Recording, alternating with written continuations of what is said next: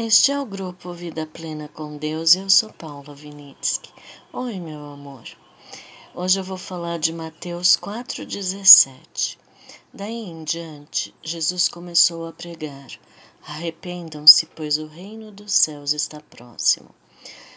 Sempre que, quando eu comecei a ser curada da depressão, né, e estava lendo aquele livro com os meus amores, né? Deus Pai, Jesus e o Espírito Santo. Uma coisa que falta, né, na psicologia, assim, em termos de Deus em nós, né, é o arrependimento, é, mostrando que a gente está querendo se livrar de quem nós somos, né, daquele eu que fazia coisas, é, até mesmo coisas que vinham como gatilhos, né? Psicológicos, alguém agiu de uma forma, você reage assim rapidamente, né? Instantaneamente, porque você já passou por várias situações e toda vez que acontece uma coisa dessa, a gente, rea, é, a gente se tiver esse gatilho, a gente acaba reagindo dessa forma, né?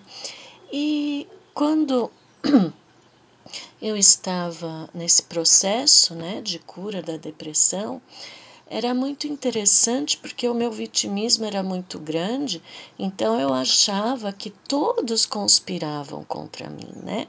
E que se eu reagia, era culpa dos outros, sempre culpa dos outros. Eu era a coitadinha, né?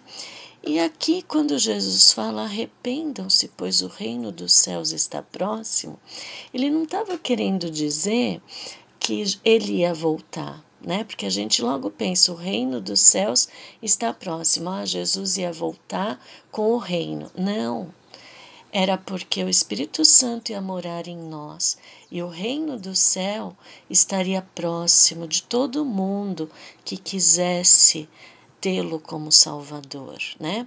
A, como chama?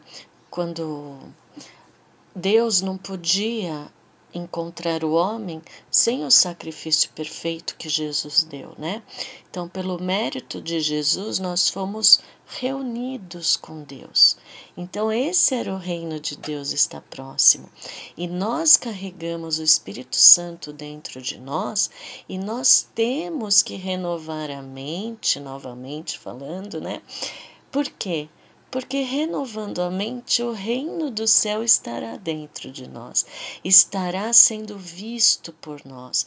E só com uma mente ilimitada, com um Deus extraordinariamente gigante na nossa vida prática, é que realmente o mundo pode cair e você vai estar em paz, né?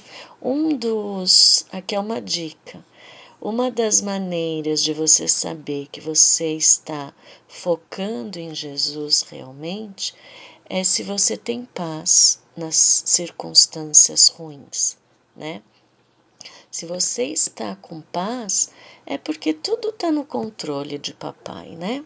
Então, daí é, é interessante porque eu era vitimista e eu me achava que os outros estavam fazendo. Eu tive que me arrepender muito do meu vitimismo e tive que pedir muito para Jesus me libertar do meu vitimismo. Porque ai, o marido era ruim, o filho era ruim, a mãe era ruim, a sogra era ruim, o outro era ruim, sei lá quem era ruim, o chefe, né?